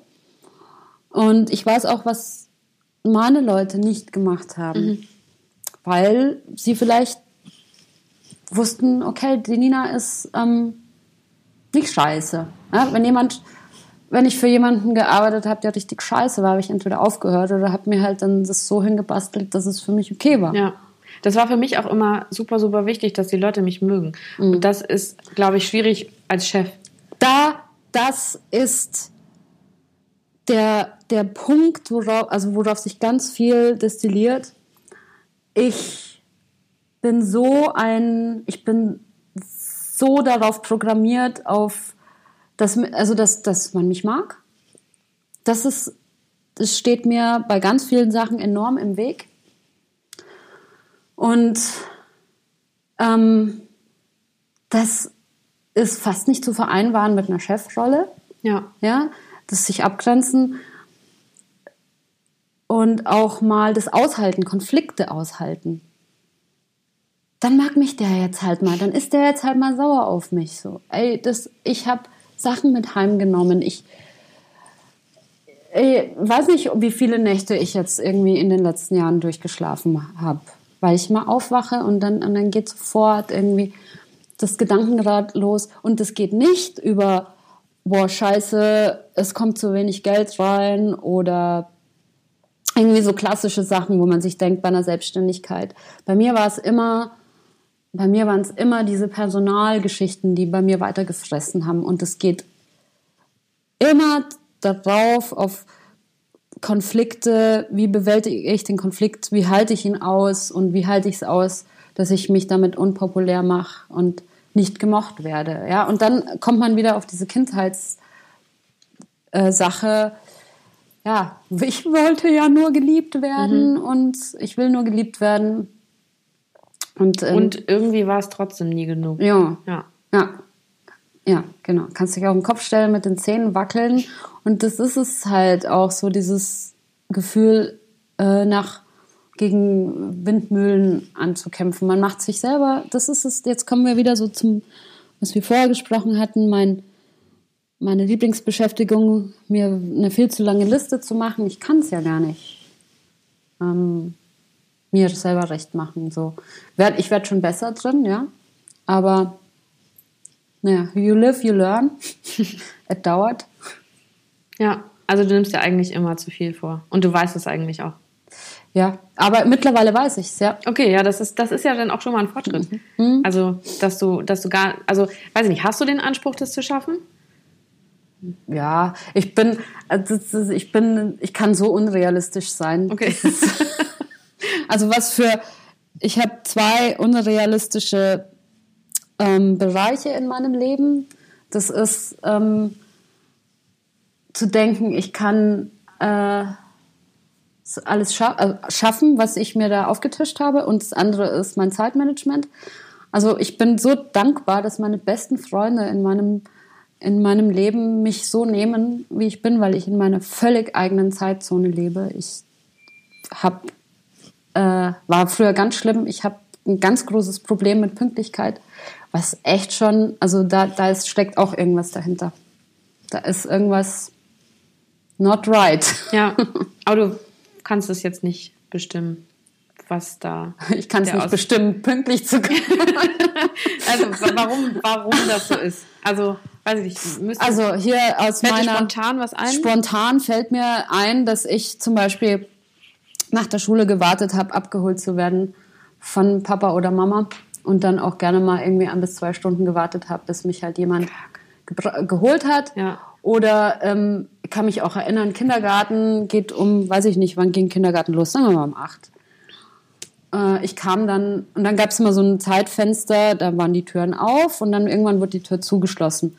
Und ich kam kein einziges Mal normal mit allen anderen Kindern in die Schule, äh, in den Kindergarten, sondern musste immer, da kommt die Kindergärtnerin, die Tür aufsperren, dann ah, die, die immer zu spät kommen. So, äh, aber jetzt bin ich aber schon dreimal sieben alt und ähm, kann das eigentlich selber regeln, zu, zu, spät zu kommen oder nicht zu spät zu kommen. Schaff's aber nicht. Aber ich gebe nicht auf. Irgendwann wird es mir gelingen. ich finde, das ist immer so, äh, als ich als Mensch, der immer sehr, sehr pünktlich ist, ich bin super pünktlich und ich bin auch eigentlich immer zu früh, weil ich Angst habe, zu spät zu kommen. Das kommt bestimmt auch von irgendwo, keine Ahnung. Ähm, musste mich wirklich, wirklich lange daran gewöhnen, dass es Menschen gibt, die immer zu spät kommen. Da gab es bei mir im Laden auch so einen Menschen, der kam eigentlich immer zu spät. Also ich glaube, so von, von zehn Schichten kam er neun zu spät.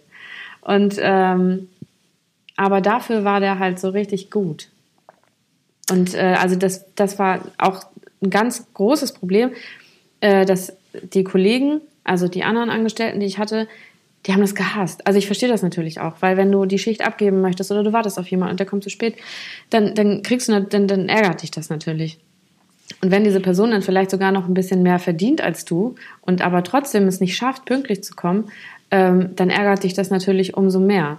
Und ich als Chef war dann einfach, erstens, natürlich wollte ich gemocht werden, habe dann gerne Konfliktsituationen äh, umschifft, gesagt, ja, aber äh, nächstes Mal, ne? Nächstes Mal kommst du aber bitte pünktlich. Äh, irgendwann habe ich es natürlich aufgegeben, so, aber äh, ich bin auch gut darin, dann das Gute zu sehen in dem Menschen. Also mhm. äh, das ist ja vernachlässigbar, wenn jemand irgendwie häufig zu spät kommt, das dann aber total wettmacht mit, mit dem, was er kann und äh, was, was der einfach für, für, für das Geschäft oder also für den Laden dann auch bedeutet und was, was der irgendwie, ja, also der war ja wahnsinnig beliebt und hat wahnsinnig viele Leute irgendwie rein, reingezogen. Ähm, und dann kann man darüber auch hinwegsehen, finde ich. Und wenn ein Mensch wahnsinnig toll ist und du weißt, dass der dass der einfach zu spät kommt, ja gut, entweder stellst du dich darauf ein und nimmst ein Buch mit oder du kommst halt auch später. So, so mache ich das. Wenn, wenn ich mit irgendjemandem verabredet bin und ich weiß, diese Person kommt immer zu spät, dann lasse ich mir halt auch Zeit. Dann mache ich mir jetzt nicht den Stress. Und dann, gut, dann gehe ich jetzt nochmal kurz pipi, bevor ich losgehe. Ähm, weil ich habe ja die Zeit. So, und ich finde ich find das auch nicht schlimm, wenn du weißt, wie ein Mensch ist, so dann kannst du dich auch darauf einstellen. Ja, es ist, es ist geben und nehmen, klar, aber auf, also ich als jemand, der, ich kenne das aus der Perspektive, ich bin in meinen Jobs, oh, ich bin zu spät gekommen, also wirklich, äh, geht gar nicht, ja, geht jetzt auch so aus, aus der Perspektive jetzt verstehe ich erst, was für ein Pain in the ass ich war. Ja, ich sag immer, wenn du zu spät kommst, nimmst du Zeit in Anspruch, die nicht dir gehört. Ja. Aber ja. Das hättest du mir auch damals sagen können, das hätte ich nicht verstanden. Ja. Also, auch, aber heute ich, verstehst du es. Ja, ich verstehe es ja. und kann immer noch nicht wirklich pünktlich kommen. Ja. Es ist, es ist auch, das ist, es ist frustrierend. Es hat etwas Zwanghaftes. Zum Beispiel habe ich ähm, ein Beispiel. Äh, ich gehe zur Physiotherapie, weil ich anderes Thema, mich kaputt gearbeitet habe in den letzten fünf Jahren, habe eine chronisch schmerzende Schulter. So, meine Physiotherapeutin ist fünf Minuten, ne, sechs Minuten Fußweg. So, äh, in meinen Kalender tippe ich mir ein, äh, Physiotherapie zum Beispiel um 9.45 Uhr. Jetzt habe ich schon äh, Tricks mir selber gegenüber. Ganz viele Uhren hier gehen zehn Minuten vor. Aber das weißt du ja. Das weiß ich, aber Okay. Es ist psychologisch, ist es ähm, dann doch, das Gehirn sieht dann manchmal, äh, mhm. so, egal, aber ja, natürlich, ich weiß es. Äh, so, aber in meinen Kalender 9.45 Uhr, dann mache ich 9.35 Uhr, schon immer 10 Minuten vorher. Und manchmal funktioniert das, dass ich es vergesse. Ja? Und es hilft auch insgesamt. So, ich sehe diese Uhrzeit, so ja. Eigentlich müsste es ja so funktionieren. Okay, du brauchst, sagen wir mal, zehn Minuten dahin zu laufen, du musst dann und dann losgehen. Okay. Und bei mir ist aber das so angelegt, der Zeitpunkt, zu dem man sich trifft, ist der, zu dem man losgeht. Und es ist für mich. In Berlin auf jeden Fall schwierig. Es ist, oh ja, oh ja, oh ja, oh ja, oh ja, sehr schlimm. Und ähm, das hat, das war für mich der ein, das einzig Positive, dass ich eine Minute, nicht das einzig Positive, das stimmt überhaupt nicht, aber das war, weil es wirklich schwierig ist für mich, Zeitmanagement zu betreiben. Also ich muss da so gegen meine Natur arbeiten, ähm, dass ich nur eine Minute zur Arbeit hatte, ja. Aber jetzt so, kommen wir nochmal zurück. Also Physiotherapie ist um 9.45 Uhr, 9.35 Uhr äh, ist es in meinem Terminkalender. Cool. Ähm, ich weiß, ich muss um 9.25 Uhr dann quasi losgehen. Äh, und dann, ich weiß auch, ich muss dann losgehen, versuche dann und dann fertig zu sein. Und dann, es ist wie verhext, kommt dann noch ein, äh, eine E-Mail, die plötzlich beantwortet werden muss und dann muss noch schnell die Tasse weggeräumt werden. Ich sabotiere mich selber und ich weiß es, sehenden Auges, ich stehe daneben, ich beobachte mich und denke mir, what the fuck, lass das jetzt einfach Prioritäten setzen, nicht jetzt. Das ist wie ein Zwang, ich komme nicht aus dem Haus. Es ist, als würde ich, das ist Trotz, das ist so, mir kann keine Uhr der Welt vorschreiben, wenn ich irgendwo zu sein habe, ja. Also manchmal ist es so.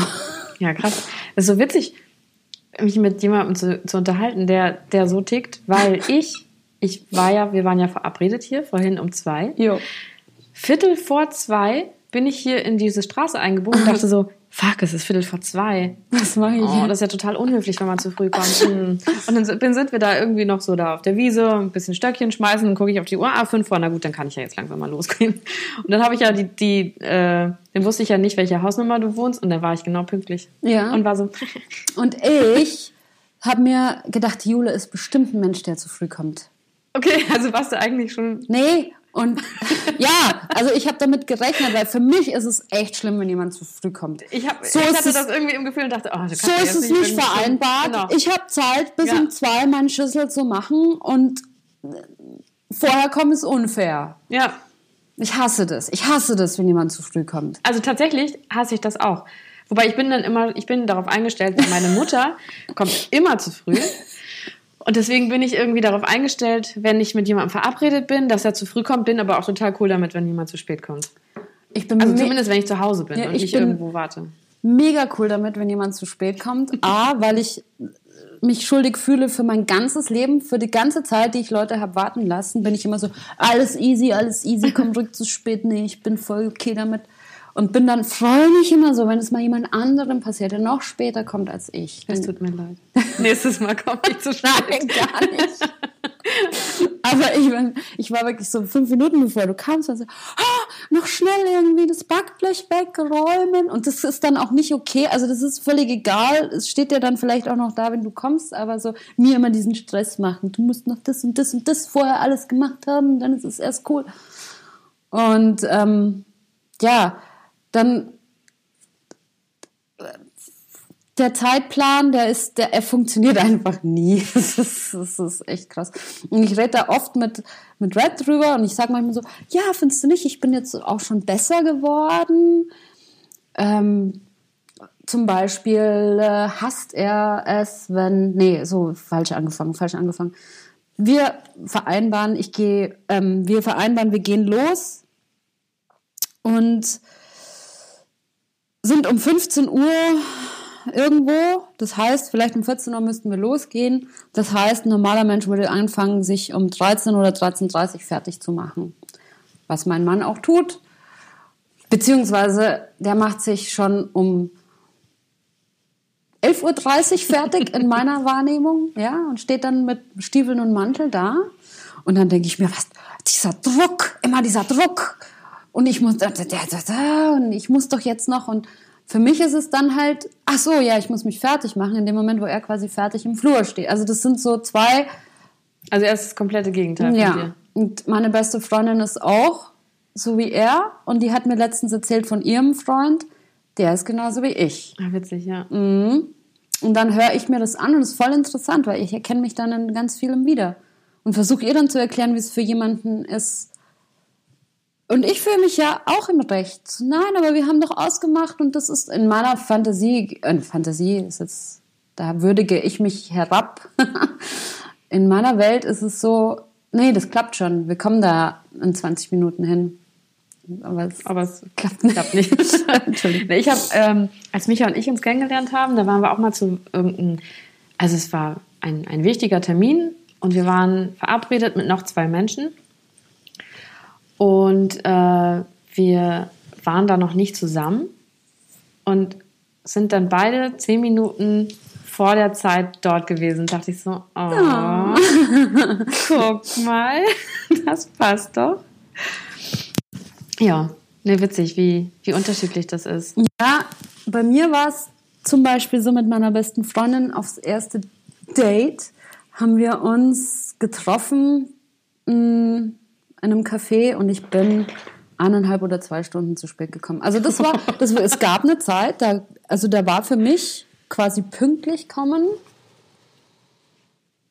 Also eine halbe bis eine Stunde ist irgendwie vertretbar. Das, das ist, ist jetzt nicht mehr so. Also mhm. das aber damals war ich völlig äh, okay damit. Nö, es ist ja, weiß ich nicht, mir zu anzumaßen, Leute irgendwie so lange warten. Ich habe mir auch immer gedacht, naja, ich würde ja auch so lange auf die warten, aber es war ja nie andersrum. Und die hat gewartet. Die hat zwei Stunden auf mich gewartet und dann saß die immer noch da, als ich da kam und war nicht war nicht böse. Nicht böse. Okay. Und da habe ich mir gedacht, boah, nicht schlecht. Ja. Die meint es ernst. die mag mich. Ja. Ja. Mhm.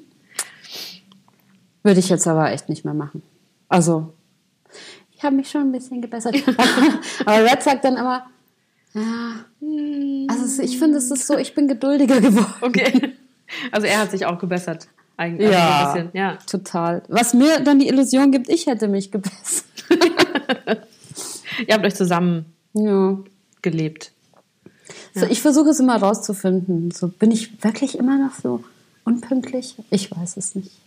Das ist ja, wenn ich jetzt wieder in die wirkliche Welt eintreten werde und vielleicht einen Job machen muss, mache ich mir gerade echt viel Gedanken drüber. Mhm. Ich hoffe, dass ich das auf die Kette bekomme. Oder du sagst es gleich im Voraus. Ja nachdem du irgendwas unterschrieben hast. Mhm. Übrigens, was ihr noch nicht von mir wisst, ich komme meistens zu spät.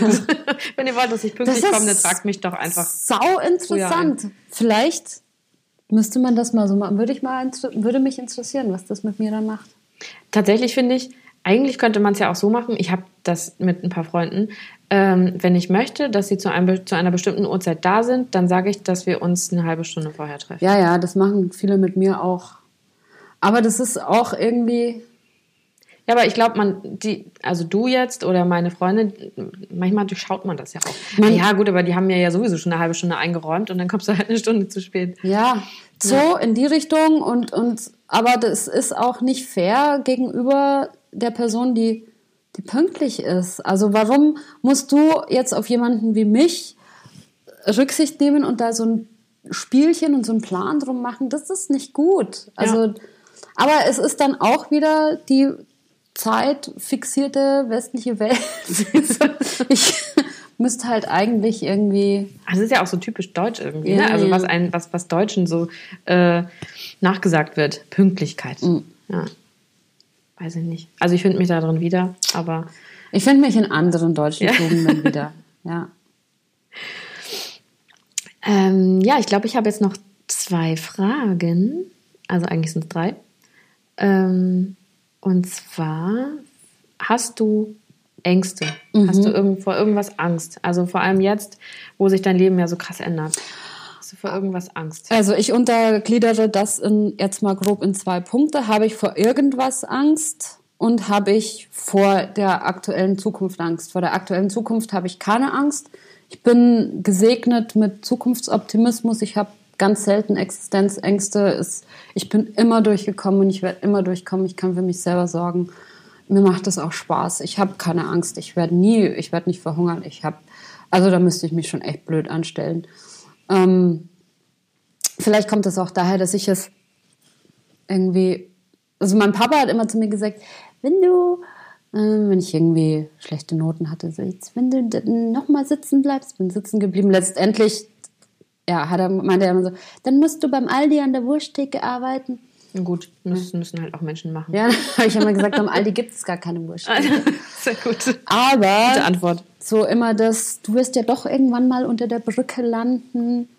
Echt, sowas haben die, hat er gesagt. Nee, aber so das impliziert, Mhm, ja. also so du bist nicht, also ne, so faul und äh, so, äh, ja, weiß nicht, wie weit es reicht und so. Und ich habe das eine Zeit lang so als als Heranwachsender gab es so eine Phase, wo ich mir dachte, ja, ich muss das schon in Erwägung ziehen, dass ich irgendwie gar nichts kann. Also hast du das angenommen, so ein bisschen. Hm, ja. Was, was dir vorge also nicht vorgeworfen, aber ja, also wenn du das jetzt, wenn du jetzt das und das nicht machst, dann äh, könnte das und das passieren. Ja, beziehungsweise, dass man vermittelt bekommt, dass es, es, Dass du nicht gut genug bist, Ja, genau. dass du nicht reichst, Ja. dass es nicht ausreichend ist, was du tust. ja, Das oh, findet sich ja gerade so ein bisschen wieder. Ja, ja, ja, ja, natürlich. Ja. Aber ähm, pff, also das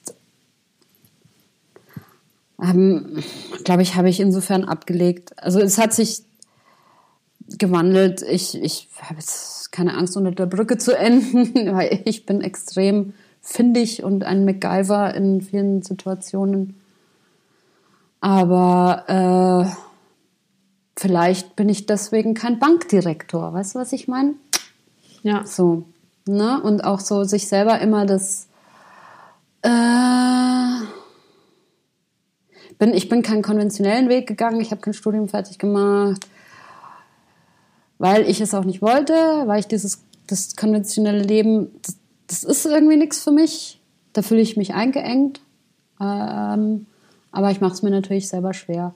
So, damit habe ich deine Frage beantwortet. Habe ich Ängste vor der direkten Zukunft? Ich habe natürlich manchmal so eine Angst, oh, was ist jetzt vielleicht, wenn ich direkt keinen Job finde, aber dann denke ich mir auch wieder, ey, ich kann viel und das ist auch eine große Stadt und ich bin mir jetzt auch nicht zu schade. Also irgendwie Geld verdienen kann man immer und man kann aber auch immer versuchen, das zu machen, was man gerne will. Das habe ich ja bis jetzt auch mal geschafft. Ähm, Ängste allgemein, ja, habe ich viele äh, diffuse. Und das ist eigentlich eher das Belastende, dass ich ähm, eine Zeit lang echt krasse Panikattacken hatte. Hast du ja vorhin erzählt, irgendwie beim Autofahren. Genau. Ich kann, ich kann, ich kann keine Autobahn mehr fahren. Also das, das finde ich echt scheiße, weil das, das nervt auch. Und ähm, habe eine so ein bisschen so eine Klaustrophobie, die mal stärker und mal weniger stark ist, eine Flugangst und so.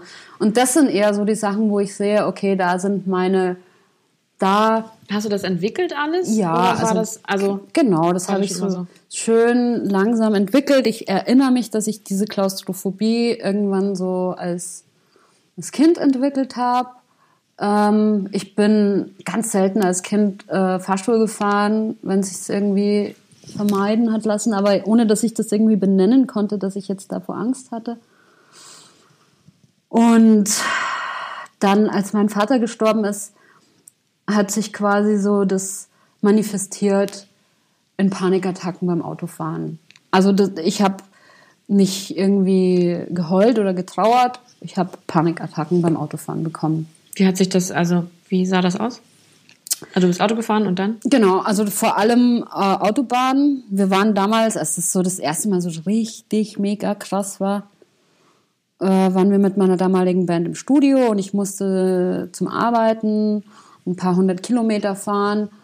Äh, bin ins Auto gestiegen, bin losgefahren auf der Autobahn und habe dann halt so diese, also diese klassische Panikattacke mit ähm, kein Gefühl in den Händen, ähm, Atemnot, Schwindel, alles. Und das geht einher mit Angst, dass das Auto die Kontrolle verliert. Angst, äh, weil ich die Autobahn nicht verlassen kann, wann ich will. Und also ich konnte einfach nicht mehr weiterfahren und mein bester Freund musste kommen und mich dann musste eine Stunde mit dem Taxi über Land fahren. Ich bin irgendwo dann einfach, ich bin dann, hab's geschafft, von der Autobahn abzufahren, bin in irgendeinen Ort gefahren und habe ihn dann angerufen und ähm, musste dann erstmal wieder zum Ortsschild zurückfahren, um zu gucken, wo ich überhaupt Ja. bin, weil ich überhaupt keine Ahnung hatte. Und, Und es war halt in dieser Zeit, hat sich das echt so, brach es da so raus. Ähm, und so Panikattacken, das ist was, was ich halt so vorgelebt bekam von meiner Mutter. Die hat es auch beim Autofahren. Äh, und da, da, wurde aber nicht drüber gesprochen. Meine Mutter hat nie gesagt, ich habe eine Panikattacke. Und ich, ich habe beim Autofahren Panikattacken, aber ich habe das jetzt im Nachhinein, wenn ich das mir ins Gedächtnis rufe, ich habe das mitgefühlt. Also da Empathie hat funktioniert und ich habe das als so ein Muster angenommen. Ne? Und ähm, ich verbinde auch immer so ein, äh, also bei, bei, bei mir geht es immer um Kontrollverlust. Ich habe zum Beispiel, das ist ganz lustig, manchmal ist es auch nervig, ich habe so eine äh, Angst, dass mir jemand Drogen ins Getränk tut und vor allem habe ich Angst vor LSD. Ich habe noch nie LSD genommen. aber ja gut, aber es ist ja jetzt in, in einer Stadt wie Berlin, ja. wenn man irgendwo was trinken geht, es ist jetzt nicht so abwegig. Danke, dass also du das so, das ist so selten, dass jemand mal sagt, dass jeder sagt immer, es hat niemand ein Interesse daran, dich unter Drogen zu setzen. Ach, das würde ich so nicht sagen. Ich glaube, das gibt's äh, häufig genug. Ja. Also ich will jetzt deine Angst nicht schüren. aber ich will sie auch auf gar keinen Fall abtun. Also ja. ist, ich finde das schon, ich würde zum Beispiel ähm, wenn, ich, wenn ich hier jetzt irgendwo was trinken gehe. Es liegt jetzt nicht unbedingt an Berlin, egal wo. Ich würde mein Getränk nicht irgendwo stehen lassen, unbeaufsichtigt äh, und es dann wieder und, und weiter trinken. Das würde ich nicht machen. Nee, kann ich auch nicht. Also kann ich gar nicht. Das, das, das, das kriege ich ja. sofort. Gott, Gott, Gott, Gott. Und ähm, es, das ist auch, dass das so irgendwie mit Drogen verknüpft ist. Also ich bin ja so ein, bin so ein Ministrant. Ich habe äh, gekifft, dann habe ich irgendwie dreimal in meinem Leben Ecstasy genommen mit 18 und dann habe ich mit weit über 30 das erste Mal gekokst. Und das sind meine äh, Drogenerfahrungen. und LSD hast du noch nie genommen. Nein, und das werde ich auch, das werde ich auch nie nehmen, weil das ist nicht die Droge für mich. Also ja. jeder Mensch hat ja auch so seine Droge und für mich funktioniert nichts, was ich habe, das ist auch, also ich kann nichts in mich reintun und dann warten, was da draus wird. Mhm. Das Vertrauen habe ich nicht in mich und es macht ja auch immer so, ein, eine so eine Tür auf, auf ja. und dann kommen die untersten Sachen raus. Ja. Deswegen sind, also ich habe nie das Bedürfnis gehabt, chemische Drogen zu nehmen, weil ich immer Sorge hatte, was könnte da aus meinem Unterbewusstsein mhm. rausschlüpfen, was ja. macht das mit mir? Ja. Ich hatte gar, ich habe auch immer noch ähm, ganz große Angst davor. Ähm, also ich habe eigentlich kein habe ich doch vielleicht Kontrollverlust, Angst, keine Ahnung. Hm. Müsste ich mal drüber nachdenken. Mhm, mhm. oh. oh. oh, das tut mir leid. Ich habe es eigentlich auf stumm geschaltet. Ten. Passiert. Hm. Ah, War auch mein Mann. Nein. Ja. Hallo Red.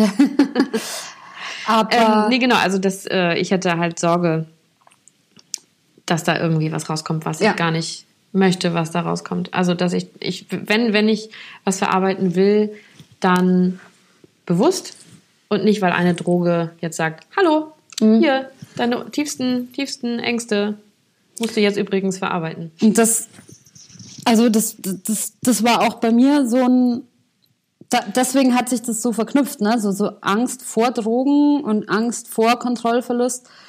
Ich habe als alle Kinder gekifft haben, habe ich auch gekifft. und es war aber immer, also pff, da war jetzt nicht irgendwie, boah, ist das cool oder so, sondern im Gegenteil. Ich hatte jedes Mal eine Panikattacke oh. und habe das aber nicht gerafft, weil ich dachte, das gehört so. So ist halt Kiffen. Ne? Mhm. Ach krass. Ja. ja.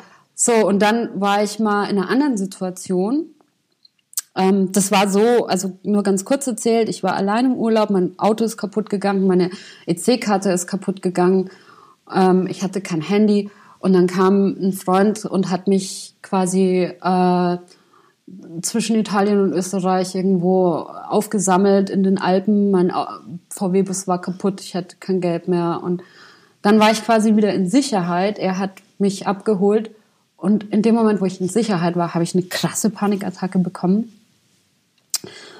Und da habe ich, und er hat zu mir gesagt, ah, du hast eine Panikattacke. Und da hat sich das für mich erklärt, A, ach, das ist eine Panikattacke. Und B, hat aber mein Gehirn dann immer so, ah, ich kenne dieses Gefühl, das, das ist doch, wenn du kiffst. Hast du das auch gehabt? Hast du jetzt vielleicht irgendwie Drogen genommen, ohne es zu merken? Und daher kommt Und daher es, dass kommt- ich ja. Angst habe. Dass ich Drogen genommen habe, ohne es zu merken und Ja. dann eine Panikattacke kriege. Ja, krass. Ja. Ja. Und dann habe ich mir gedacht, ich muss das jetzt beweisen, dass ich das auch, also so, ne? Und ähm, habe eben dreimal oder zweimal irgendwie so, das so, diese, ein, ich, ich schlucke eine Ecstasy-Tablette und das war eine irre Erfahrung, also nicht die Droge, sondern das, ich nehme was in meinen Mund und schluck's runter und dann passiert irgendwas. Also das war, das war die Erfahrung für mich eigentlich. Also ich bin da nicht, ich bin kein drogenaffiner Mensch. Also ich mag auch das nicht, wenn ich merke, ich bin auch kein Raucher oder so. Also ich habe dieses, dieses Suchtding da nicht, ne, weil ich mag das nicht. Das ist auch so ein Kontrollding. Ich will das kontrollieren, nicht das, was mich kontrolliert. Ne, und so ist es. Ist ja jetzt nicht das Schlechteste. Ja. Darf man das eigentlich über Drogen reden? Im Podcast? Klar. Darf man. Ich weiß nicht, vielleicht muss ich da irgendwo ein Häkchen setzen, dass, dass wir über irgendwas sprechen. Keine Ahnung.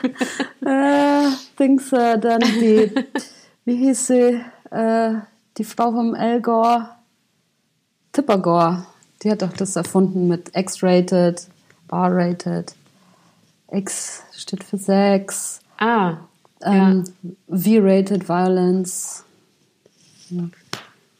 Ja, ich glaube, aber es, ich glaube, bei Podcasts gibt es nur ein Häkchen für ordinäre Sprache. Da sind wir noch nicht. Mist. so ein Scheiß. Arsch. okay. Jetzt wird's gleich albern. Ähm, genau, da sind wir auf jeden Fall jetzt bei der letzten Frage. Äh, was würdest du denn den Zuhörerinnen und Zuhörern mit auf den Weg geben wollen? Das Leben ist kurz. Zeit vergeht wahnsinnig schnell. Und versuchen, mit sich selber und mit anderen glücklich zu sein, ist das Wichtigste. Ja. Das machen, was man, womit man sich wohlfühlt. Das kann ein 9-to-5-Job in einem Reihenhaus, Häuschen sein. Und es kann mega super sein. Und es kann ähm, sich 48 Stunden durch abrackern für irgendwas sein und das kann auch nichts tun sein. Aber wenn es dir selber halt damit gut geht, dann ist, glaube ich, das das Wichtigste. Ja, rausfinden, was, was für einen funktioniert. Und Ja, und das, das auch äh, mehrere Anläufe brauchen kann. Also muss ja nicht alles auf den ersten Anhieb klappen. ja, du kannst ja denken, dass irgendwas für dich funktioniert und dann stellst du fest, es funktioniert nicht. Und ich finde, wichtig ist, dass man dann auch das aufgibt. Ja, Also, dass man dann sagt, okay, nee, das ist es nicht, dann versuche ich jetzt was anderes. Genau. Dass man keine Angst hat, den, den Weg zu ändern. ja, Also einfach einen anderen Weg einzuschlagen und neu anzufangen. Das äh, habe ich ja gerade so ein bisschen, dass ich ein, dass ich ja von, von vorne anfange. Also Ja. komplett. Mit, mit allem. Ich äh, wechsle die Stadt. Ähm, habe gerade noch nicht so richtig Ahnung, wo es äh, hingeht. Aber es ist auch nicht schlimm. nee, das ist gut. Also das hält auch jung. Ja. Immer, was Neu immer wieder was Neues machen. Genau, keine Angst haben davor, neu anzufangen. Mhm. Das ist äh, ein schönes Schlusswort, finde ich. Sehr schön. Vielen Dank, dass du dich, dass du dir Zeit genommen hast und äh, dich so geöffnet hast für mich. Und Ich für die, danke Für dir. die Leute, die das hören. Ich danke allen. Danke. Tschüss. Ciao. Vielen herzlichsten Dank fürs Zuhören. Ich hoffe, dir hat diese Folge gefallen und du konntest bestenfalls etwas daraus mitnehmen. Ich muss sagen, dass mich all diese Frauen, mit denen ich mich nun regelmäßig unterhalte, sehr inspirieren und dieser Podcast für mich wie eine kleine eigene Therapie geworden ist. In der nächsten Folge drehen wir den Spieß mal um. Meine Freundin Rike wird mich interviewen und du erfährst ein bisschen viel von mir und warum ich das hier alles mache. Ich freue mich, wenn du wieder reinhörst und den Podcast vielleicht jemandem empfiehlst. Tschüss und bis ganz bald wieder bei Chaos Head Bitch.